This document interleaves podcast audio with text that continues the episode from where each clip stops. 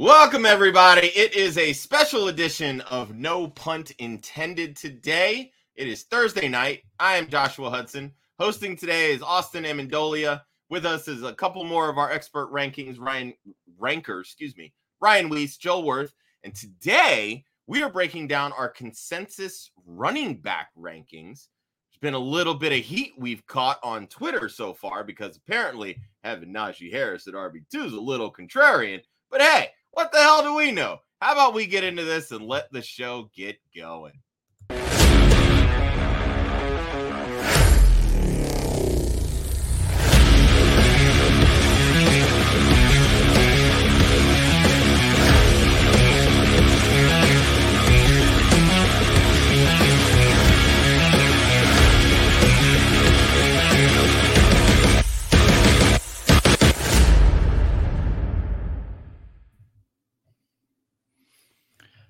What's going on, y'all? I'm Austin Amendolia. I am your host tonight. I am so excited to talk running backs. Like Josh mentioned, we have gotten a little bit of flack on Twitter for our, our, rankings, and this is why we're talking about them. Is because some of our rankings are a little bit bonkers to me, and I think it's worth talking about. Um, but first, I want to introduce all of our rankers, and we have a smaller crowd tonight, so I'm going to ask everybody how they're doing. Um, so first, to my left, from what I can tell, is Josh Hudson, founder of Club Fantasy at the One Hudsonian. Josh, how you doing? Oh man, ready to fight about running backs apparently because uh, the hot topic today. did did did you bring your helmet like uh, Aaron Donald? No, we're, we're, not swinging like that, buddy. I like okay, everybody cool. on the screen. We're good. awesome. Uh, next, but beneath me is Ryan Weiss, my co-host for Mock It Like It's Hot at the Fantasy Five. Ryan, how you doing? I am fantastic. It is my son's 13th birthday, so we had a day of bowling and then we went and seen bullet train which is a fantastic movie. If you guys haven't watched it it's a very fun movie. Um and got duck donuts. If you haven't had duck donuts find somewhere where there is a duck donuts because it is fantastic. They like make fresh donuts in front of you. But it was a hell of a morning and now i get to end it fighting with you guys. Unfortunately steve and his insane rankings aren't here this week but joel is here for us to pick on because he has a couple of crazy thoughts himself. So yeah, and also, um, rumor has it Ryan's son can now curse in the house. Yes. So, so if anyone wants to know how terrible of a parent we are, um, me and my wife are very foul-mouthed individuals. I tend to keep it hidden pretty well on the show, but not always. Um, but we are very foul-mouthed individuals, and my wife is actually worse than I am. And my son has been longing for this day, and we always told him 13 years old. So he got to drop some f bombs today and sing along with some music that he's never got to sing along with before. So it's an interesting day for Donovan. I love it. And then finally, Joel Worth at the Joel Worth. Joel, how are you doing today? Awesome. We get to chop it up here. And then uh, we're about an hour away from Packers Chiefs. Fire oh, up. Wow. Yeah, that's right. Awesome. Um, also, our consensus rankers, we have Chris Molina at Chrismo2413 and Steve Lawson at FF by committee. They couldn't join us tonight. We're pressing ahead and we're not going to talk about their rankings tonight since they're not here, but you can catch all of our rankings on our website at clubfantasyffl.com. Our rankings get updated every Friday. So you're going to hear us talk about it tonight, and we might reference some rankings that are a little bit different than what's on our website right now. And that's because they will be updated tomorrow. Last week, we talked about quarterbacks and tight ends. You can go back and check those out. Check that stream out from last week. And then next week, we will be talking wide receivers. Um, but tonight, we're focused on running backs, and we're going to just jump right into it. I have a few questions for us to start out, and then I have a bunch of backup questions if we have time. We're going to start out with our consensus rankings, and I'm just going to read through our consensus top 12. So these are the running back one tier in in 12 team leagues. And so for our consensus rankings, we have Jonathan Taylor at number one, big shock there. Najee Harris at running back two. Apparently Austin Ekeler, big shock. uh, Sorry. Uh, no, you're great. Austin Ekeler at running back three. Christian McCaffrey at running back four. Derrick Henry five. Number six, we have Saquon Barkley. Seven, Dalvin Cook. number eight, Joe Mixon, nine, Aaron Jones, 10, DeAndre Swift, 11, Javonte Williams, and at running back 12, rounding out our RB, our consensus RB1 is Alvin Kamara. So I want to start off the show by talking about the fact that it is much more useful to talk about most rankings in terms of tiers. And so we are not going to sit here and fight about who should be RB1 versus RB2 because to me, that's not an important conversation. If you look at the top four or five players, to me, they're all in the same tier. You can make an argument that the top six players, maybe even seven, are all in the same tier to me, and I would be fine with it. And if you have any of those top five to seven players as your running back one, you probably feel pretty damn good about it. So we're not going to fuss too much about who is RB1 versus RB2. That said, I do want to talk about Christian McCaffrey because he's had some well documented injuries over the past two seasons. And it's been honestly very interesting to watch how people think about him this year. And some some folks are very down on Christian McCaffrey, don't want a piece of him at all because they're worried about the injury worries. For some people, he's still their running back one. In fact, I just moved Christian McCaffrey up to my RB1 slot uh, this week because I'm just feeling that good about the talent there. But he's still seen as the number two running back in our consensus, despite some interesting rankings from yeah. some of our rankers. And we're going to turn to that person right now. So, Joel, you have Christian McCaffrey at RB 23. So he is a low end RB 2 in your mind. Or actually, sorry, you did have him at RB 23, but you've actually moved him now further down to RB 25. So he is not a starting running back in your mind at this point. So, what are your concerns with Christian McCaffrey this year? Well, I mean, the injury, we'll just get that out of the way. The injury history is is real and significant. He's had as many elite years as he has, oh shit, my season's over in week six years, which is the last two. So, I mean, you, you can't ignore that. And that and this is coming from a zero RB guy. This is why I avoid running backs. The injury risk is real for all of them. It's more pronounced with him in general. I also think that they understand that he's important to their team Matt Rhule is basically in a win now or you're out of here year. Uh, so they need, they're going to talk a big game about putting him out there and letting him run wild.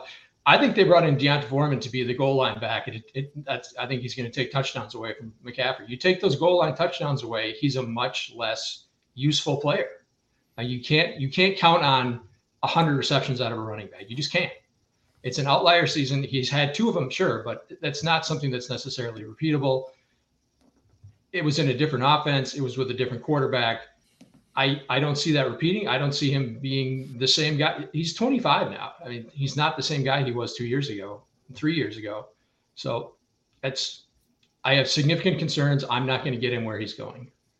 And I'm okay yeah, with it. And if I was washed up at 25, holy shit. Life in the NFL. okay, before I go to Josh to give us a counterpoint on this, I do want to ask Joel because this is actually something we haven't talked about and we maybe should talk about.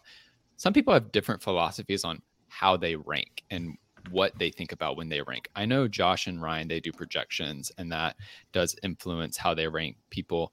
I tend to rank based off of where am I actually drafting these players and where do I feel comfortable drafting them. Joel, what are you thinking about when you're ranking players in general? So I don't do projections just because, you know, outside of best ball, you know, fantasy football is a weekly was a weekly yeah. game, and that means yeah. year end. This isn't baseball. This isn't almost nobody plays roto fantasy football. So you know, the year year end numbers aren't as important as your numbers from week to week. Uh, so you know, I I tried to slide McCaffrey in where I thought he would end up, and that's you know if he plays you know, 10, 12 games and you know has the role I expect from him, I I, I figure he he probably is somewhere around you know a back end RB two.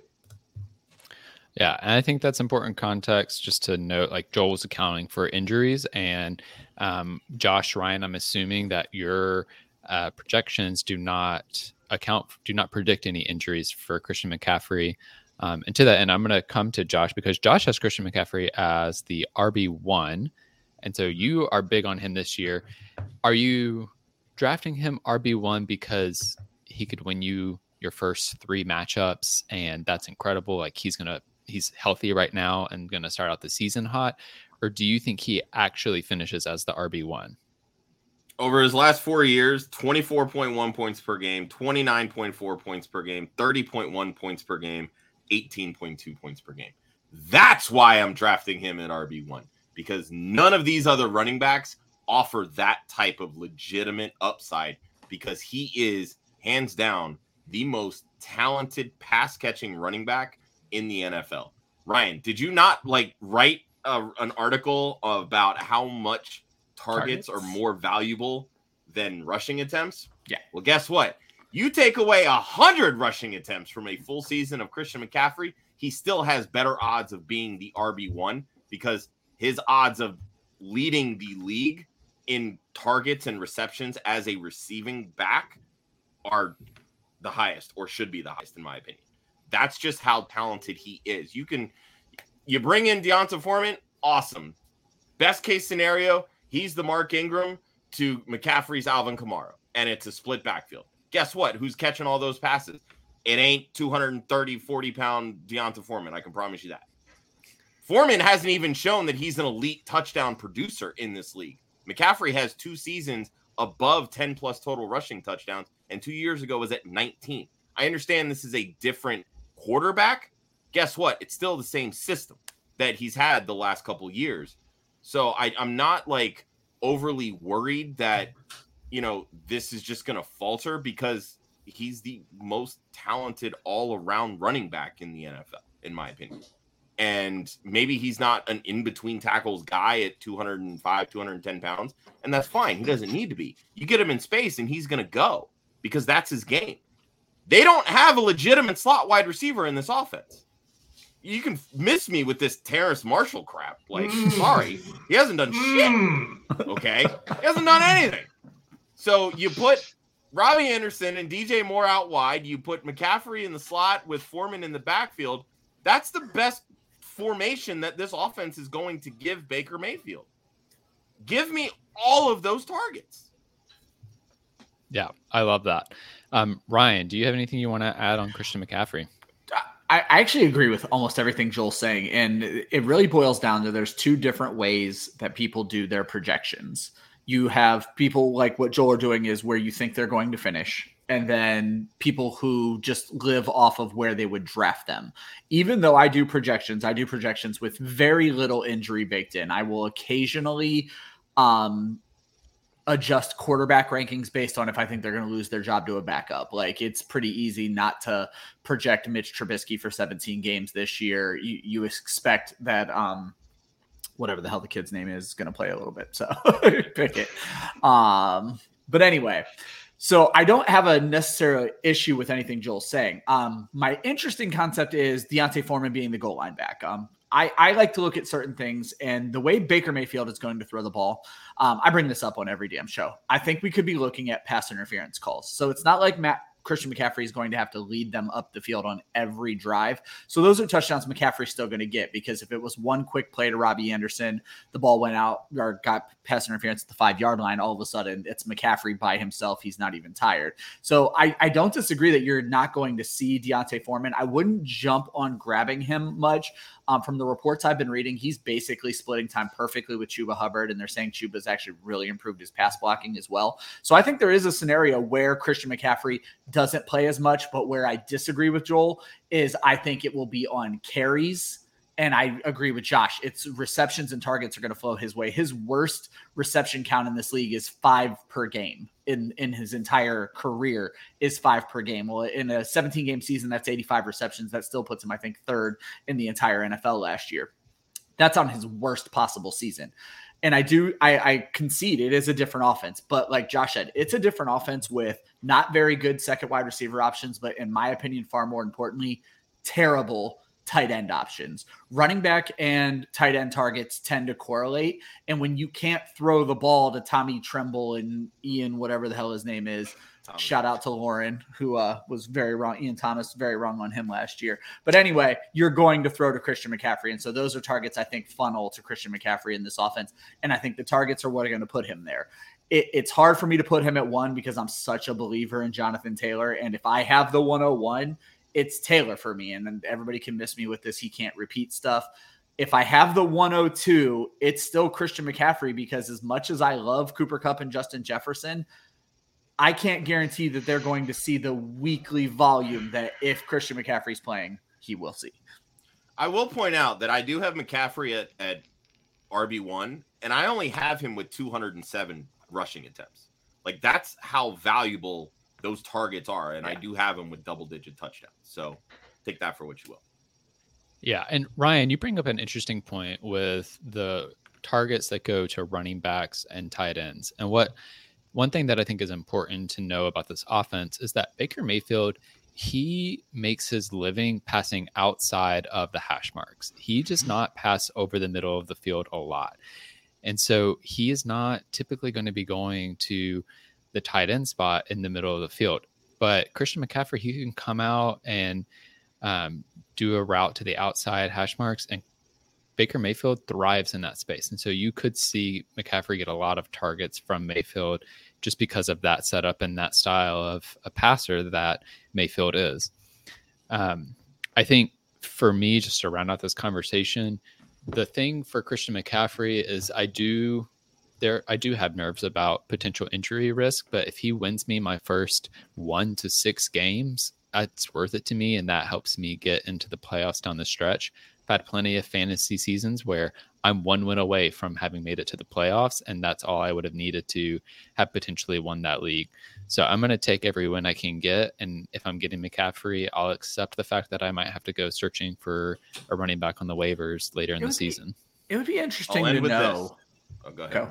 No, I was saying it'd be interesting say. to know with the like four or five games that he played real last season, uh, 27, 24, 14, 26, 25 fantasy points. It'd be interesting to know what the percentage of Christian McCaffrey managers made the playoffs last year. I'm sure it's out there somewhere, but that, that that's an interesting point you bring up, Austin. When it comes to a guy injuries. in my home league, sorry, a guy in my home league with Christian McCaffrey won our league last year, and he had him the whole season. Yeah, so he got those Josh, five wins. Once is a chance, twice is a coincidence, three times is a pattern. If he gets hurt this year, I'll buy into the injury All right, let's let's let's let's chill a little bit. Yeah, and I think that's reasonable. So next, uh, I alluded to this on Twitter. Next player I want to talk about is Javonte Williams because he is another one of these players that is, I would say, fairly polarizing, um, especially on the Twitterverse. And the reason I want to talk to him is we do have him ranked as a consensus RB1 at the RB11 overall. And what this group of folks have had a lot of chatter about Javonte Williams. When we first internally started discussing our rankings, I think this was the first player that we all latched onto, like, oh no, we're going to fight about this because we had some major disagreements. Um, so for this, I'm going to do a round robin because I think we all kind of span the spectrum on how we feel about Williams. And we're going to start again with Joel, who is a bit of an outlier on Javonte Williams in our consensus ranking and has him ranked as the RB2 this year. Joel, what makes you think Javonte Williams is going to be number two this year? I think he is the most likely to do what Jonathan Taylor did last year, which is come off a a very good rookie season with some competition for touches, uh, and then just kind of blow that competition away and take the backfield to himself. And that's going to be a very good offense. Uh, it's you know you got Russell Wilson, which is a massive upgrade. You've got a much better coaching staff. People are afraid of Melvin Gordon taking his you know taking some touches away. They signed Melvin Gordon on April 26th. April 26th was two days before the NFL draft. Okay. Think of how many mock drafts you read between the start of free agency and the draft. Hundreds, thousands. Think that's a long time. They, they basically went yeah. six weeks or they left him out there. They didn't care about bringing him back. It was like, all right, let's let's bring him back. He's still out there. Let's bring him back. He has no connection to the coaching staff. He has no connection to the scheme. He's he's a backup running back and there's no reason to think that he is going to take a significant portion of this workload. We've heard from we've heard from Melvin Gordon himself say that they want Javonte Williams to be the guy. So I mean, what more of an endorsement can you ask for? Joel's I mean, the talent- material. The talent's there. The workload is going to be there. He's he's like what 21 years old. It's crazy. Uh, so Ryan, we are going to come to you next because you have him at RB eight. So you're not quite as high as Joel, but you do have him finishing as an RB one this year. Ryan, do you have anything to add? Nah, Joel said it best. I mean, honestly, I just had to put a blurb together for football guys for um how we kind of said uh what they call it the the hype players where the hype is now starting to build in training camp, but um some of us were already on board early. While I I don't have him ranked as my RB2 just because I do think Melvin Gordon is still a bit of a thorn in his side. I could see him being RB2. I could literally see him finishing as RB1 as Joel and I have actually talked about. So um, I just think you're going to see a situation where I love what Joel said, what Melvin Gordon said. They want Javonte Williams to be the guy. I understand, and Josh, I, I I'm going to battle rap you here. I'm going to eight mile you and say everything you're going to use against me. But I understand that Melvin Gordon has always scored eight touchdowns and he's always finished as an RB 24 and all of these things. But that was a not 29 year old Melvin Gordon in an offense that probably wanted him and didn't have a better 21 year old option. So give me all Javonte Williams, but far more importantly, the one thing Joel left out is, and my favorite thing, if you've tuned into any of our episodes, this is going to be a Green Bay esque system. And in the Green Bay esque system, Javonte Williams is Aaron Jones. We have seen this system produce a top five running back in 2019 and 2020 in Aaron Jones. If that's Javonte Williams splitting time with AJ Dillon, Melvin Gordon, he can still be a top five running back, and Gordon can still be a fantasy factor. I just think Javonte Williams provides the better option, and the loss of Tim Patrick now opens up where they don't have a great third wide receiver. KJ Hamler's not even healthy yet. So I think you could see a lot of targets flowing Javonte Williams' way in this office offense from Russell Wilson. It's going to be great. Bro, you just said my real name's Clarence, and I'm we we, we straight up beefing That's on this one. Josh's parents have a real right. good marriage. that said,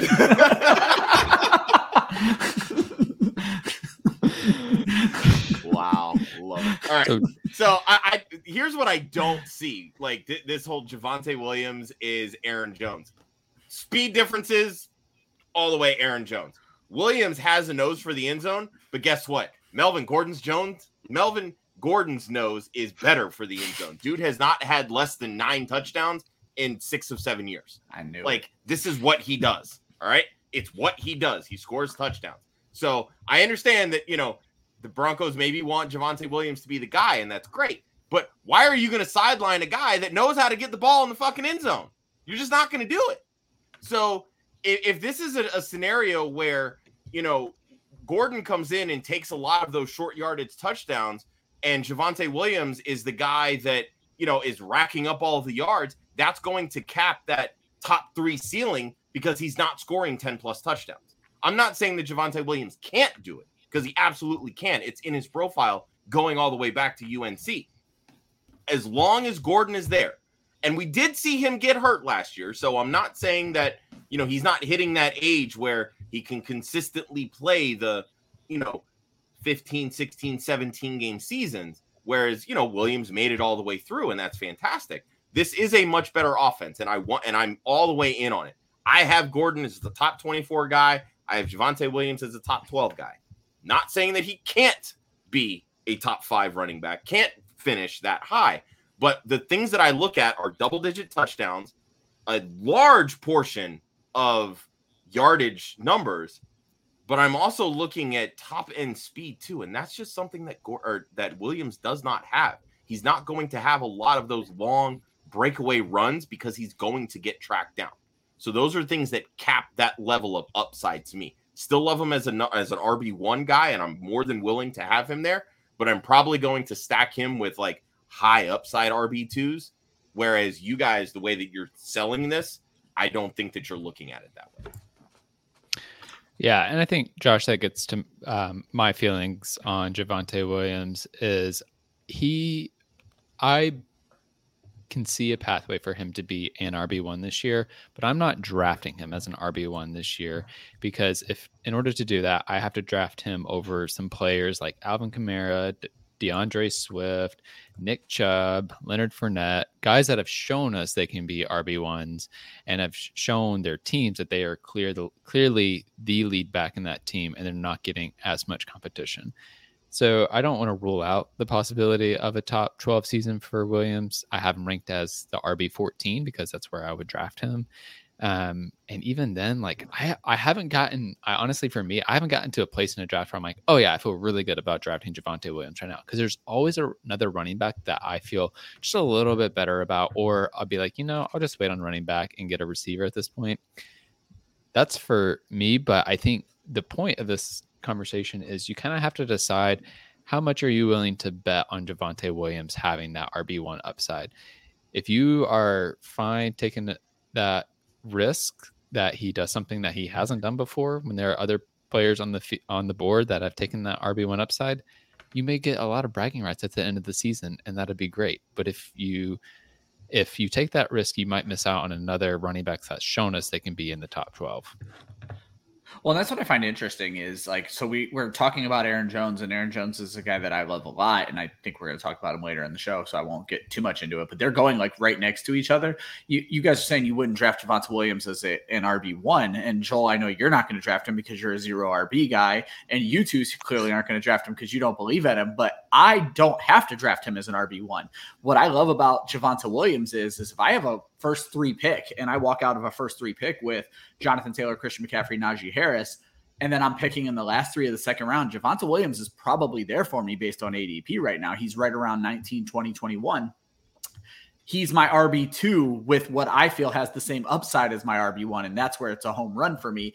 Now, where I do get risky and where I will do this is at the end of the first round, like Joel, I'm a Travis Kelce guy, but I will 100% take Kelce. And then if Aaron Jones went off the board, I will take Javonte Williams in the second round. Javonte Williams and Aaron Jones are my second round running back targets above anybody else based on ADP. If those two are there for me in the second round, that's who I want to walk out of the second round with, pretty much regardless of what I did in the first round. Yeah, and, and getting back to reference. the, just getting oh, back to the Aaron Joel. Jones thing real quick. I mean, Aaron Jones scores double digit touchdowns every year, despite having AJ Dillon, who's another elite goal line back on the same team, despite having Aaron Rodgers, who's a black hole ball hog at the end zone. So it, it whether Gordon can siphon some of those touchdowns, and there can still be quite a few for him to take. There's no reason he can't hit double digit, you know, 12, 14 touchdowns, even with Melvin Gordon on the team. I mean, the team scored 16 rushing touchdowns last year. Um, and so if you give Melvin Gordon the eight that Josh knows he's going to score, that's still eight around there for Javonte Williams if you assume they're the same team, but they're not. Russell Wilson makes them such a better team. I was about you to talked say, about last week, Ryan, last year. exactly. You talked about last week about the, the pass interference calls with Courtland Sutton going down to the goal line. Yep. They don't really have, I mean, they've got Albert O, but other than that, they don't have a big end zone type wide receiver. I mean, Jerry Jeudy's a route guy, Courtland Sutton's a deep guy. They don't have, you know, the big, big body Davante Adams type guy to to take touch to take passing looks away in the end zone.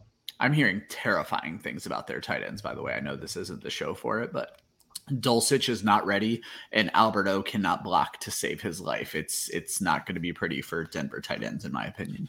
Courtland Sutton season, baby. yes, I'm on board. that also would seem like it's a bad sign for Denver running backs if you don't have tight ends that can block. Oh no, I think the guys who can block will be on the field, and I think Albert O and uh, and Dulcich may not be on the field as much as you want. So they did just fine with Noah Fant last year. I'm not too worried about that. Can it be worse? Cannot. okay, I'm gonna wrap up this conversation by saying, I think Ryan, you mentioned the addition of Russell Wilson. I think that that means that they don't have to run the ball as much. Like last year, they ran the ball a decent amount because they had freaking Drew Lock and Teddy Bridgewater as their quarterback options. Like they didn't have a quarterback that could really push the ball down the field. And I think Russell Wilson brings that. And so I do think the overall rushing volume goes down. So to me, even if Javonte Williams gets a higher snap share, the overall volume is going to be lower than last year. And that makes me nervous. I also disagree that they don't have a good uh, end zone target at wide receiver. Courtland Sutton is two foot, uh, six foot four, and 216 pounds. I think he's going to be just fine bodying up receivers or and he's a contested catch wide receiver, by the way. Like that's his game. Throw it up, yeah. he's going to go up and get it. I'm going to misquote the stats completely, but uh, Alex Caruso, who finds a lot of really interesting stats, put up something where Courtland Sutton in his career has like a 30% end zone target share. I'm guessing that's compared to the rest of the guys on the team. And then Russell Wilson is like top five when it comes to end zone targets for wide receivers. So you could have some interesting things there. So, yeah. so I want to wrap up our um, RB1 discussion just by briefly touching on Alvin Kamara. Um, he's currently our consensus RB12. He's been moving upward in our rankings. And I mentioned this on our Monday Mock It Like It's Hot show. But basically, the main concern of Kamara this year has been whether or not he's going to get suspended. All of the signs that I'm seeing suggest that he is not getting suspended this year. Um, essentially the league seems to be taking the stance that they've taken before that they are going to wait until the uh, criminal portion of the allegations against him have played out before they step in with any suspensions. Kamara's lawyer has been delaying that um, criminal investigation and kind of pushing back the hearings involved in that. And they're likely to continue doing so. And so I imagine Kamara plays 17 games this year. So I'm ranking him as if he plays 17 games. Um, I still am not sure if I'm going to be actually drafting him or not because I like to pull for the players that are on my fantasy team. Um, but the only other thing I would add to this is there's like a ounce of risk still with Kamara. Um, what and I would recommend anybody who like wants to get in the weeds on this type of content follow Drew Davenport on Twitter. He is incredible at breaking down all of these legal situations and helping make it very clear to non lawyers, essentially. Um, just did a Kamara post yesterday or the day before. So exactly. And one thing that he noted that I thought was very important is there is there has been rumors, or I think it, it we may even know that it's officially that it's true that there is a video out there in existence of the fight that occurred that where Kamara was involved. And the ounce of risk is if that were to leak, or if any information were to leak that was more incriminating of Kamara, then it could spur the league into taking action on the suspension. I don't know how likely that is. Like it seems very likely since it hasn't happened so far. And so there's like an ounce of risk there, and it's not something I'm taking into account with my rankings at this moment. So with that, we're going to now talk about our RB2 tier. And this is where some things get fairly interesting in my mind. And there are a lot of different conversations we could have. So our RB2 rankings, starting with our RB13 is Ezekiel Elliott, followed by Nick Chubb at 14, Breece Hall at 15, Leonard Fournette at 16, Travis Etienne at 17, James Conner at 18, Josh Jacobs at 19, AJ Dillon at 20, Antonio Gibson at 21, but probably not for long. David Montgomery at 22, because apparently you all hate me, and J.K. Dobbins at 23. And then we round up with Cam Akers at RB 24. So the first thing I want to talk about, surprisingly, is not David Montgomery, even though I really wanted to. Oh well, I'm sure we'll get to that. him. Don't worry. yeah, if we have time, we will get to him. Uh, I first want to talk about Nick Chubb because I'm going to just say all this stuff to begin with this time and start with the punchline. In PPR, in PPR, people are like, Nick Chubb is only a standard non PPR running back. Yet in PPR, he has been a top 12 running back two of the past three years. Last year, he was RB 30 or RB 13, but missed three games. And in 2020, he was RB 11 after playing only 12 games. The dude is a beast when he's on the field, even though he doesn't have the passing equity that other running backs have. And so we have him outside our RB1 tier. I'm the only one that has him ranked as a top 10. And so my question is are we expecting regression from him? Is this accounting for a new offensive system? Like, not at this point. Deshaun Watson's not playing for the first 11 games. So I don't think it's to do with that anymore. I want to know why folks are so low on him. And by low, I mean RB13 and RB15. Yeah. So we're going to start with Josh on this one because you have him ranked at RB13. Josh, why do you have Nick Chubb outside of the RB1 rankings? I mean, one spot outside of RB one rankings. like, I mean, let's be honest. We know bitch. some of these running backs are going to get hurt, right? the dude is going to finish as an RB one if he plays 13 games. Like, I, I, don't think that's really out of the question. The problem is, is that Chubb's not a sexy pick, and everybody when they when they get to a certain point, it's like, I want upside. I want the guy that can potentially be a top three running back in this league. I have Nick Chubb statted out for the second most rushing yards among running backs. I have him scoring 13 rushing touchdowns. Like he's going to be the centerpiece of this offense for probably the first two thirds of this season because Deshaun Watson's not there. The the plus side for Nick Chubb is that you still have a quarterback in Jacoby Brissett who can utilize his legs. He's not Deshaun Watson utilizing his legs, but he has some mobility, and that still forces a defense to stay honest. He averages over five yards per carry for his career. He could quite possibly be the best pure runner in the NFL. But I only have him for 21 targets. The guy just does not get thrown the football. And I don't know why, because he's actually good with the ball in his hands, but they they want to use Kareem Hunt in that role, which again, I really don't know why because I feel like Kareem Hunt is on the downside of his career, and people are going to fight me on that comment, and that's fine. But that that's just what you're getting with Nick Chubb. He's not sexy. He is. He's going to be a low end RB one. You're getting what you're paying for. There's not a lot of upside, and that's why people fade him, in my opinion. I just want to throw out that Nick Chubb and Kareem Hunt are the same age.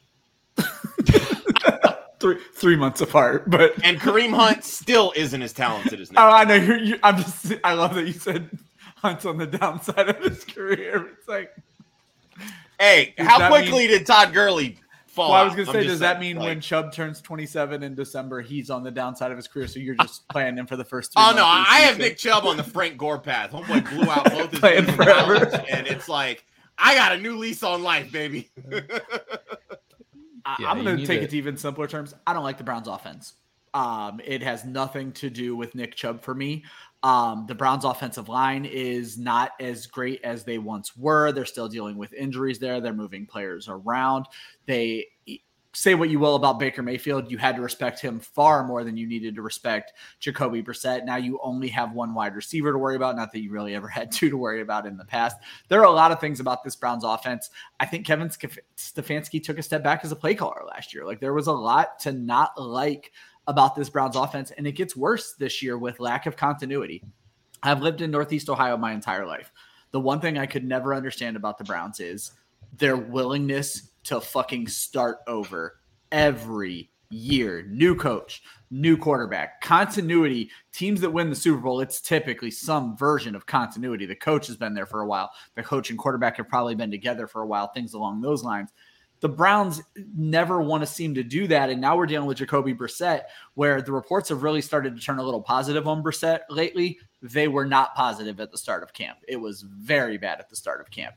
I think this is a bad Browns offense. And you, Josh, you kind of brought up Todd Gurley. This could be a situation like we saw in Todd Gurley the one year with uh, Jeff Fisher, where the team knew it had to be Todd Gurley. So they just loaded the box and Todd Gurley wasn't able to get anything done. I like Chubb as a running back. Josh, I actually have him stat out the same as you. Second most rushing yards. I think I have him as 13 touchdowns as well. I might actually, no, I think that's where we definitely are, are, different is I took him down in touchdowns to only 10 because I hate the Browns offense. And so that's what's keeping him down in my rankings is I don't see this massive touchdown scoring offense.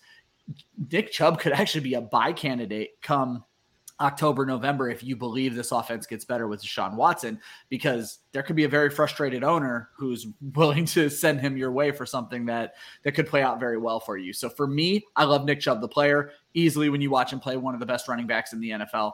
For fantasy, it, it comes down to how I draft and if to get Nick Chubb, you're taking him at the end of the first round. And I've already said at the end of the first round, it's Travis Kelce and then Javonte Williams for me. It's just not Nick Chubb. I mean, I think those are all really great points. Um, Joel, do you have anything to add? Uh, no, I think they hit it. I mean, Josh is right. He he has no ceiling. He has no the way they use it, and that's that's not his fault, right? He could be he could be a pass catching back. He could be a complete back, but they they don't use him that way. I mean, they're they insist on splitting the workload. They insist on not letting him catch passes. So he has no ceiling. And I as you know, as someone who is a zero RB guy, if I, if you don't have that legitimate league winning ceiling, I'm not looking at you. I don't care. So Yeah. I, I love the player. He's he's not for me. So Good point. It is a really good point. And I think, especially if you're a zero RB guy, definitely don't take Nick Chubb or any of the people Well, we're if talking you're a about, really. zero But- RB guy, you're not paying attention to any of these people we're talking about. in the top Yeah. 24. let's be honest. and you're going to lose your league. exactly. We're not gonna have that debate tonight. running No, backs. it's a joke. It's a joke. Let's move along. I'm a more of a robust running back player myself, just cards on the table. And so, if you're taking that strategy, what I will say is that uh, according to Fantasy Pros, Nick Chubb is currently going as the RB10 and ADP going 17th overall. So, if you have kind of that one of those like mid round positions and you want to take a running back with your first round, you could land Nick Chubb as your running back too, which I don't think any of us are making an argument that he's not clearly going to be at least a running back too. And so that could be an awesome strategy for fantasy drafts. Uh, I'm going to wrap up this question by just noting I took this to Twitter earlier to see what folks thought and asked if people thought he Nick Chubb would be a top 12 running back or not in PPR. 38% of you said yes, Chubb is still an RB1. 56% of you said, no, nah, he's a high end RB2. So basically, right where we have him ranked. And 6% of you said he is outside the top 20, which I want to know who that person is because that's, a take. But that sounds about right to me. And I think that aligns with our rankings. So there's a lot of other player specific conversations we could get into, and we'll get to those if we have time. But I want to do a couple of round robin questions because I think this is where we can be really helpful in helping people determine which running backs they should really be targeting in their fantasy drafts. And so the first question I want to ask is I want everybody, I'm going to go around and I'm going to have everybody talk about a player that is currently ranked as an RB2 in our consensus rankings who has the potential to be an RB1. And I hope you didn't already pick Nick Chubb because I would like you to not pick Nick Chubb because we basically just said that. Um, so I'm going to start with Ryan. Ryan, who's someone that's an RB2 in our rankings that you think can make the leap to an RB1? Um, it's see, our consensus is pretty well in line with what I feel like. I don't think one of our consensus is on RB1 for me when I'm looking at it. But I will say, and and this kind of goes against my rankings, but I think the upside is there. I think the hate that the world seems to have for James Conner at this point, and we've talked about it on numerous shows. I think James Conner is a guy who he was the RB5 last year. Um, the first thing people are going to point out is touchdown regression. What I'm going to point out to them is if you go look, and I've said this so many times, if you go look at the Arizona red zone rushing game over the last three years since Cliff Kingsbury and Kyler Murray have been there, it's consistent. The running backs haven't been consistent, but Josh, you said it best. When James Conner landed there, James Conner did all the things that Kenyon Drake couldn't do, and that's why he was likely to succeed in this offense. You were one of the front runners to call the James Conner breakout last year because you understood that for whatever reason, come hell or high water, Cliff Kingsbury is going to run the ball right up his center and guard's ass every single time in the red zone, but Conner succeeded in that. So I don't think the touchdown regression is as bad as people think it's going to be. And then, of course, the next thing is, well, he's not going to get any of the passing work. I don't buy into the fact that Eno Benjamin or is it which one went there? Not Kieran Williams, right? The other one, Ingram. Keontae Deontay Ingram. Ingram. I, I don't buy the fact that they're just going to give these lesser running backs the passing game work. The only argument you have against James Conner is injury, and I completely see it, which is why I wouldn't draft him as an RB1. But of all of these guys, James Conner seems to be the one who he he did it last year. Why couldn't he do it again this year?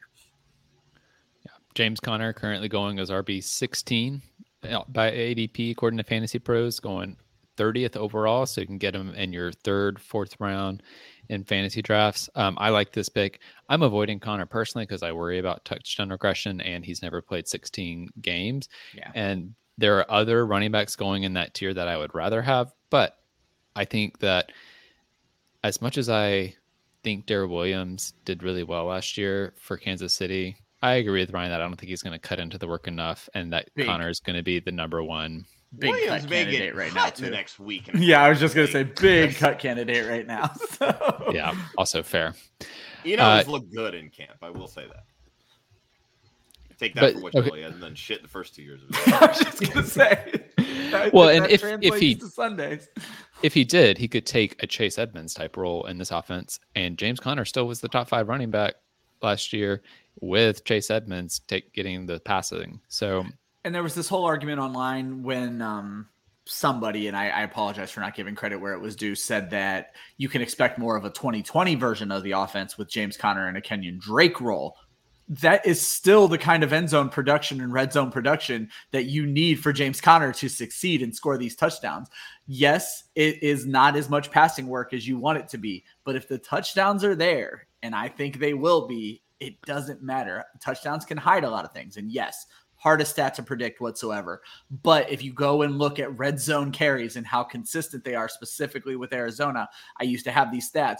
They were very similar for three consecutive years. There's no reason to think all of a sudden this year it's completely different. So yeah, and uh, I don't remember exactly the stat, but I believe this came from Robert Mays um, with the Athletic Football Show, talking about the two top two running backs in terms of red zone touches, and it was Josh Jacobs and Kenyon Drake, and that was back from 2020 numbers. So just emphasizing your point, Ryan, they're still going to run the ball in the red zone. Uh, Joel, we're going to come to you next. Who's a running back two that you think has the chance to make it make it up into the top 12 and be an RB one this year? Well, I'll say my choice would have been Conner too, and I agree with everything Ryan said. So, uh, so I'll go with AJ Dillon. Uh, AJ Dillon is basically Derrick Henry in a different offense. Uh, those were the two I was choosing between. Great job, Joel. Good thing I have a different answer. Otherwise, this show would be boring. Uh, I, I think we've all said that you know with with Davante Adams gone, it's going to be a much more run centric offense. Uh, it's been good news, kind of getting Bakhtiari and Elgton Jenkins back off the pup list earlier than was expected. Yeah. uh, we'll see when they get on the field, but it should be. They wouldn't take them off the pup if they didn't think they were going to be able to play within the first couple of weeks. I wouldn't be surprised if they don't make it to Minnesota just because it's on turf and it, that may not be the best place to bring him back. But once those guys get back, that's an elite offensive line. They are going to run the ball more. Uh, and, you know, I, I don't want to make this about Aaron Jones, but he's, you know, he's a guy who misses games here and there. Uh, missed a couple games last year with a sprained MCL, came back pretty quickly, but, you know, he did miss those games. Um, it, Dillon's got a chance to be, he's got a chance to be Derrick Henry. And, you know, Matt LaFleur was Derrick Henry's offensive coordinator his, his year in Tennessee. So, um, I, I don't think there's going to be any issue with with that usage if if he gets the opportunity. I love it. AJ Dillon currently going as running back 26 according to Fantasy Pros ADP. Uh, Josh, we're going to come to you. Who is your RB two that has a chance to be an RB one this year? For me, just based on this list, um, I'm gonna look at Travis Etienne. Um, I mean, I I, I, think Breece Hall is an easy choice just simply because of the athletic profile. Um, you know, Plus, everything that he's capable of, and everybody hates him now. So you know, hey, sure, let let get a discount because apparently Michael Carter is the RB one. Let's stop being stupid, people. Um, you know, rookie RBs they find their way into the top 10. It, it's just it, it happens. And we know this system going from, you know, the Kyle Shanahan like they produce legitimate running backs and legitimate starting running backs, especially if they're given opportunities. And Breece Hall has that. But for me, I like Travis Etienne in this situation just from the the pass catching perspective. Um, we know how talented he is as a pass catcher. We saw it all, you know, throughout his years at Clemson. Um, we know that Uh, Tra- Trevor Lawrence played with him for three years in Clemson. They already have a built-in rapport. Yes, I understand they spent 18 million on Christian Kirk, but if Trevor Lawrence has more familiarity throwing out of the slot to Travis Etienne versus Christian Kirk, he doesn't care how much homeboy's getting paid. He's going to go with the guy that is going. He knows is going to make the play, and and for him, that's Etienne. So, um, you know, I have Etienne at 63 targets this year, which I think could very easily go up. I also think it could very easily go down. Um, you know, the the last few years, just from a, a Doug Pederson coached offense, um, you know, in terms of target share to running backs, you know, you're looking at 20 ish percent of targets. Um, so, I mean, it's not anything too crazy high. Um, so maybe it could, it's not there. And I know a lot of people are really hyping it up just because we saw it in college. But, you know, if Marvin Jones isn't like deceased yet, he's still going to see some targets. We know that Evan Engram is going to see targets. So, like, he's still going to be third, maybe even fourth in the pecking order. But if Engram still can't catch the football, which he hasn't proven that he can't do, again, if Jones falls off because he's 32 years old, if Christian Kirk realizes if the Jag excuse me, the Jaguars realize that Christian Kirk can't play outside, he's not going to see the the level of targets that I think a lot of people think he will. That's going to open up doors for Etienne, which blows his ceiling through the roof. And when you look at a lot of these guys here in this range, outside of maybe Jacobs, who I love just from a, a touchdown perspective, obviously I, I mentioned Breece Hall. Etienne has that seal to me one thing I just want to add for Josh, because you mentioned, you know, you can make the argument for running back targets, but if you look at Doug Pederson, it's a little bit harder to make.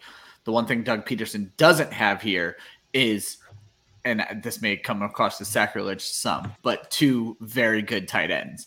Evan Engram could be, we haven't seen it. Dan Arnold, he's a fan favorite. I love Dan Arnold as much as the next guy, but this isn't Zach Ertz and Dallas Goedert. So the target share that was going to tight ends while Doug Pederson was around was something in the like 30 to 40% range. With that number coming down, all of a sudden there are targets that could find their way to the running back. so. Yeah, but I mean, he's throwing two tight ends because all they had was Jordan Matthews or Nelson Agholor as their wide receiver one. Like, Quez Watkins. here's the thing there's not much different scenario here in Jacksonville. They don't really have legit wide receivers. Yeah, and, and that's so, what I mean. So sure, yeah, with no legit well wide receivers and no legit tight ends, these are the t- targets that could funnel their way to Etienne to to make it that boost to RB one territory. I, I, agree with you, buddy. Yeah. Uh, uh, to wrap this up for me, it's David Montgomery. Of because course, he's done it before. He was the RB three in 2020. Last year, weeks 10 through 17, he was top I think he was RB seven. He was a top 10 RB. And that was even after Khalil Herbert became the first running back in like th- two or three years to have a hundred rushing yards against against Tampa Bay. Like yeah. Khalil Herbert, I like him a lot. He's a dynasty sash for me, but he went and ran all over Tampa Bay, and they still put David Montgomery back in the number one running back role when he got back healthy. So I think right now Montgomery's ADP is way too low in my mind. You can get him in the third round of drafts. Um, so that's my candidate to go from RB2 to RB1. But to to transition into our next question, I want to come back to the fact that Joel has been talking about how he is a zero RB drafter. And so, Joel, I first want to ask you are you drafting any of these running backs that we have discussed so far? Like where do, where does the threshold get for when you get your first running back in a zero RB strategy? Um, typically, it's going to be around round seven or something like that, something like that. Because I want to get I want to get my full slate of wide receivers. I want to fill my flex with receivers. I want to get an elite tight end. I want to get an elite quarterback. Uh, so by the time you do that, you're probably looking around, you know, round seven. I want to fill all those other spots before I start looking at running back. Um, and the guys I'm going to start looking at are embrace uncertainty, right? The Buffalo backfield. Oh, we're worried about James Cook. Oh, we're worried about what's his face having a good, having a good camp. Zach Moss. Zach Moss. Whatever. Zach Moss, seriously? No. Give me Devin Singletary all day long. If that's my RB1, I'm fine with that. If I've got a ton of wide receivers, I'm okay with that. The New England backfield, oh, they're going to split time with Damien Harris and Rhamondre Stevenson. And what's Ty Montgomery going to do? I don't care what Ty Montgomery's going to do. I'm going to take I'm going to take the other guys, and I'm going to be fine with it. And I'm going to start them. And then I'm going to take I'm going to take your handcuffs, right? You want Tony Pollard for Zeke Elliott? Nope, I got him. You want Alex Mattison? I don't know if Alex Mattison is still the guy, but typically he has been. Um, if you want that guy for Dalvin Cook, you want to draft David Montgomery? I'll take Khalil Herbert all day long. So th- those are the kind of guys I'm, I'm looking for. Embrace the uncertainty and take other people's handcuffs because those guys are going to yep. get hurt eventually. Yeah, and I love that. And I will say, what happens if somebody else is like, "I'm going to take other people's handcuffs," and then you they just end it. up not you end up pissing off the room, and it's awesome. That's the best part. right. Oh, so your think, goal is to get their handcuffs before they do. I because I was saying, what if they get them before you do? Oh, okay. I thought you were going to say, what if they don't want to trade for them? I mean, if they do, that's fine. There's other guys I'm going to go after. Isaiah Spiller. I'll go after Isaiah Spiller. All Josh Kelly, come on. I'll go after Isaiah Spiller and back up Austin Ekeler. Uh, you know, find the guys you want and go get them. That's something you can, you like a a 12 or 10 team league, sometimes you can get Elijah Mitchell in the in the seventh round. I was just saying, a guy like Dameon Pierce, who he's steadily climbing up ADP. But what I find interesting is a lot of the people who are going to start drafting in the next two weeks aren't going to be drafting Dameon Pierce very highly because they don't know who the hell Dameon Pierce is and they're avoiding Houston and they're going to see the name Marlon Mack.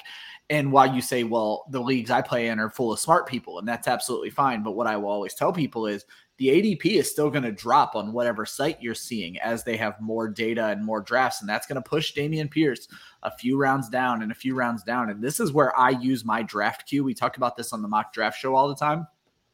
Dameon Pierce is one of the very first guys I go in and put a star next to his name because I need to be, pay attention to when his ADP is falling and when he is about to show up on everybody else's board if they don't go scrolling, because that's when I take him. When the, he's about to pop up on the high running back board on the top seven running backs, he's never going to get a chance to pop up on that screen because that's when I'm going to take him. So, and I will just say I'm I'm not happy about the preseason hype because I loved him as a prospect and he was going to be he was going to be a guy I was in on, and now he, he may be getting too high. So I was going to say Dameon Pierce, too hot for zero running back draft. Too hot. We saw yeah. that happening. too high. Gotta love the preseason. No, Anybody can be a star in the preseason. It. Yeah, no, that's great intel. Um, I did want to just briefly address this uh, question that we got in the chat um, and just yeah, speak good. a little bit to the ADP. So, seen Hall go second round. That's a is that a reach? Um, and we did respond in the chat, but I just wanted to say over the stream that yeah, it's a bit of a reach right now. Breece Hall is going 50th overall in ADP according to Fantasy Pros, so he's going in the fifth round in most drafts. Um, some people might take a reach for him on the fourth round, so I think you can wait third, fourth round to go for Breece Hall if you're invested in him. And his ADP might start risk, falling. I was just say I don't know that the reward's worth the risk. Like I understand you want Breece Hall, but if you have to take him in the second round to steal him from your league mates, just wait. There's there's other people there. I know I know Joel ain't taking his ass in the second round. so. Awesome. Well, guys, this has been a lot of fun. I love talking rankings with you all and getting some intel into your strategy and some insight into how you're thinking of players. It helps me think of some players differently. Um, I'm going to turn it over to Josh to talk about women of fantasy football as we actually. if you guys have show. five more minutes, there's one more player I want to talk about, and there's no way we would have skipped him if Steve was here. Go for it. Oh, What's everyone's take on Antonio Gibson at this point? Because obviously the preseason reports and Joel, we we kind of talked about this in the group chat. He's kind of a a zero RB guy's dream right now based on what he did last year and with everything falling, and he's likely to continue to fall. And then the report today that he's the best kick returner on the team. I don't know if that's a good thing or a bad thing. so, like, it's very interesting to me because I I originally had him as like a top 11 running back. This is a month or two ago. And I have slowly but steadily followed the Brian Robinson drumbeat and just kept stealing touches away from Antonio Gibson and then the fumbles and then the starting on special teams, which everybody really hated when David Montgomery was playing on special teams. And so now we're seeing the exact same thing happening with Antonio Gibson. But the fact of the matter is, he was the RB10 last year and could be a hell of a pass catcher if they choose to use him that way. So, in honor of Steve, who would have him as an RB1 for sure, and he would have been the guy he talked about in that segment if, if he doesn't stat out as an RB1, however it is right now, I would like to know where you guys stand on him because I'm just very confused at this point. I'll go on a rant for Steve here.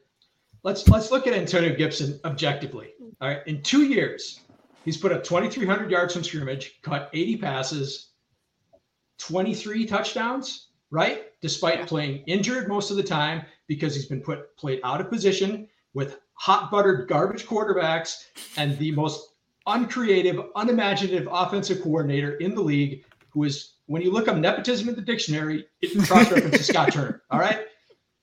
What more can this guy do? What more does Ron Rivera want to see from him? You want to put him as a kick returner? He probably is their best kick returner. So it was such an fine. interesting thing. Why wouldn't he be your best kick returner? he probably is. If there is a 10% chance that he gets traded, I am all over him. Give me some, put him on a team with a coach that knows what to do with him, that can make him into, you know, what they want to do with Tony Pollard in Dallas, make him a RB slash big slot. He could go nuts. So if, if you want to let him fall, I will take him all day long. I and I, I don't think people are letting him. I don't think people believe it. I mean, I'm in a bunch of dynasty leagues, and I put out like probably 15 trade offers for him, and I haven't gotten a bite on any of them. So, gotcha. And they were yeah. not low ball offers or anything like that, just legitimate, straight up offers at you know 90, 95 cents on the dollar, and nobody's selling them. So, I'll say. I, I don't think I don't think the community at large believes this bullshit coming out. They don't want to take a loss on them. Yep, that's the other side of it like you invested higher in Antonio Gibson, so why at this point would I say, all right, I'm gonna, you know, just sell him off to wipe the hands clean and be done with it? Like people, they still believe in the talent, and I think that's the disconnect between the NFL and us as fantasy managers, right? We we know the guy has talent. We see the stats at the end of the day, but it really what it matters is if the coach doesn't like the player, he's useless to us. So it's like, you know, and this is where, you know, I grapple with, with Steve's opinion. Like, yeah, I'm going to rank Antonio Gibson this high because I believe in the talent. Well, that does you no fucking good if the coach doesn't give a shit. You're wasting a draft pick at that point, you know? So, like, Ryan, I'm kind of on your side where it's like, you know, slowly kind of just taking carries away and, and he's moving down the rankings. But I'm also at a point too where it's like when I'm sitting in drafts and I'm looking at you know, a team's wide receiver two on a really shitty offense, why wouldn't I just say, you know what? I believe well, in Gibson's talent, so I'm not going to waste a pick on, you know, a crappy wide receiver two.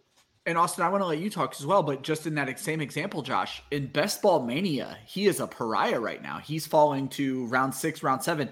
I would venture to guess I've probably done three Best Ball Mania drafts this week. I've got him in every single one, like because exactly what you just said when I'm looking at who's there, why the hell am I not going to take Antonio Gibson? So, yeah, and I think to me that's like part of the problem though for redraft is you, you, when you're doing redraft, you're not just drafting for the upside. I'm fine taking him in best ball leagues right now, but my thing about him being RB10 last year is there were a lot of running back injuries last year.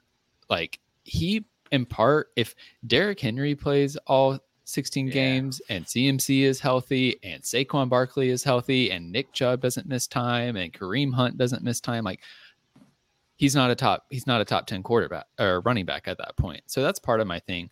I think the thing too is like they took Brian Robinson on day 2 of the NFL draft. Day 2 running backs, they tend to get a little bit of run and I when that happened, it was a little bit like, oh, I don't like that landing spot for Brian Robinson because Antonio Gibson's there, and I was originally optimistic about Brian Robinson. But the more I thought about it, the more I was like, actually, no, this makes me nervous for Antonio Gibson because what is Robinson good at? He's good at pass blocking and he's good at running between the tackles. And so I think that takes snaps away from Gibson and takes touches away from him, which is my biggest concern. I think Joel's point about being pissed at Ron Rivera is also part of the reason that I'm not in on Antonio Gibson because if he's not going to be in a system that's going to value him and use him uh, to his advantages waste and use his pick? skills, why why take the draft pick right Yeah. now? Don't the sit around and wait for Scott Turner to start using him like Deebo Samuel. That's not going to work out for you. Yeah, that whole comment, I'm just like, you know what? This is the new thing right now, right? It's I want the next Deebo, I want the next Cordarrelle Patterson. That's not in every offensive coordinator's wheelhouse. Well, let's not forget if you want the next Cordarrelle Patterson, they better be a 12 year NFL veteran who's. I was about to say, like, do we really want to sit and wait for those mutual funds to like, you know, get get to this point? Like, ain't nobody got that fucking time of day. Let's be real. The next Cordarrelle Patterson, if it's if it's Rachaad White, that means We're he's still not six doing years down the road. for the next nine years. So, I mean, and I think this is a good point, and we I'll use it to close out this segment before handing it over to Josh. Is the reason that the Cordarrelle Pattersons, the Ja'Marr Chases, the Cooper Kupps, the whoever are such anomalies and become such talking points in fantasy football is because they're outliers and they don't they're not trends. You don't make trend lines off of outliers. You say, "Huh, that's interesting. What caused that outlier?" And you can try and understand what caused that. Like if we're just talking from a data perspective and use some information to predict future outliers, but that's like four outliers in the past two years. And there are dozens and dozens of NFL players. And we have so much more data going back over time of fantasy running backs and receivers that you just can't predict that. And so I'm not going to draft Gibson predicting um, a top one. I mean, this time last year, we were saying he could be a CMC yeah. 2.0, and that never panned out. And so Yeah, You remember I all think- that time CMC spent on special teams? exactly. the last thing I'll say is if I Follow already the have mold, Gibson, Ryan, follow the mold.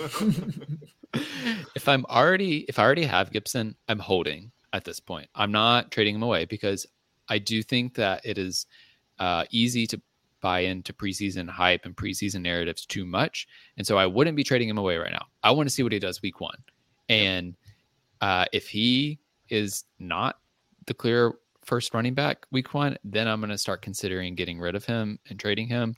But at this point, I think you hold and wait to see what happens when actual NFL is being played.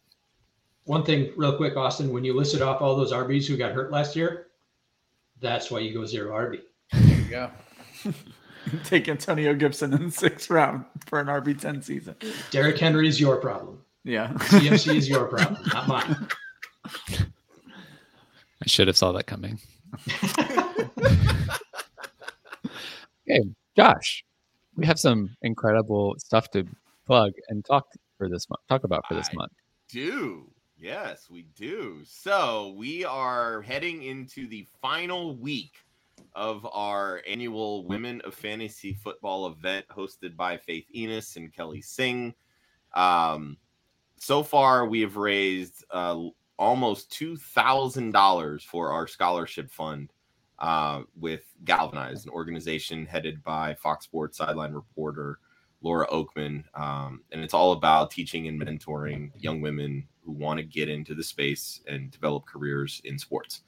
Um, so last week we gave away a signed Ja'Marr Chase jersey and a signed Deion Sanders jersey. So we're capping this event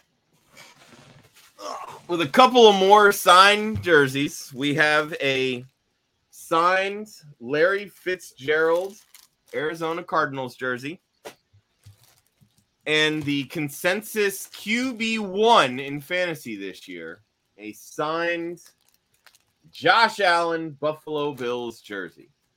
You can head over to womenoffantasyfootball.com. You can click on the jersey or the uh, the graphic there that has a picture of both of the jerseys. It will take you over to the site where you can purchase your raffle tickets. Those raffle tickets are $5 a piece. You can buy as many as you want the person that won the Ja'Marr Chase jersey last week, or excuse me, yesterday, Wednesday, uh, 40 tickets they purchased. They made sure that they were leaving with that Ja'Marr Chase jersey. So if you want any of these jerseys, highly recommend you ponying up some dough here. Um, but in all seriousness, uh, $5 per raffle ticket, 100% of the ticket sales go into the scholarship fund. Uh, when we set this out for you know four weeks ago, our goal was we wanted to at least hit 2,500. Uh, we are well within that range of outcomes, and I'm over the moon, overjoyed um, with the response that we've gotten through you know the first three weeks of this event. Um, and uh, trading texts with Laura, she is heart eyes. Like, cannot believe the response that we've gotten in helping uh, assist these women that you know want to pursue these careers. Um, and it, you know, obviously, it makes everything a lot easier for Laura. So. Uh, as I mentioned, women of fantasyfootball.com. That's where you can go. There's all the information with uh, guests that are coming up. This week, we have Ashley Marie, who is the social media manager uh, with the Undroppables. She's also an alumnus of Galvanize. She attended the uh, Galvanize uh, boot camp with the Los Angeles Chargers uh, in July this year. So it's going to be fun, kind of talking to her and um, you know learning a little bit about what Galvanize does, and and you know for a lot of people that just kind of read about it on a website or really just kind of hear us talk about it. So it'll be nice to get some you know kind of firsthand knowledge there. Uh, and then we're ending our Women of Fantasy shows with Jen Eakins from Four for Four Football. Um, really excited to have Jen on. We haven't had a chance to get her on any of our shows, and she does a lot of really good work in the fantasy space. So uh, it'll be really cool to kind of hear from her and uh, kind of her journey, you know, into this world of fantasy football. Awesome. I love it. I love this month. Love doing the Women of Fantasy Football shows. It's been awesome to watch those and raise a bunch of money for a really great cause. Um, with that, and shout out to our- you and Joel. You guys, you you buy tickets every single week, and I'm sad that you guys haven't won anything yet. But thank you for your guys' donations. Hell yeah! Um, as I mentioned earlier, you can find all of our rankings on our website, clubfantasyffl.com. We also have 32 team player profile articles on our website that you can check out as you prep for your drafts. Once again, our rankers, myself, Austin Amendolia at underscore at Austin underscore FFL. Messed up my own Twitter handle. It'd be a power move right there, putting the underscore first. it's going to go really well. Uh, Josh Hudson at the one Hudsonian. Ryan Weiss at the Fantasy Five, Joel Worth at the Joel Worth, and couldn't join us tonight, but Chris Molina at Chrismo2413 and Steve Lawson at FF by Committee. We'll see you next week for our consensus wide receiver rankings next Thursday at 7 p.m. Eastern Time. And remember, defense wins championships, offense wins fantasy football. Good night, y'all.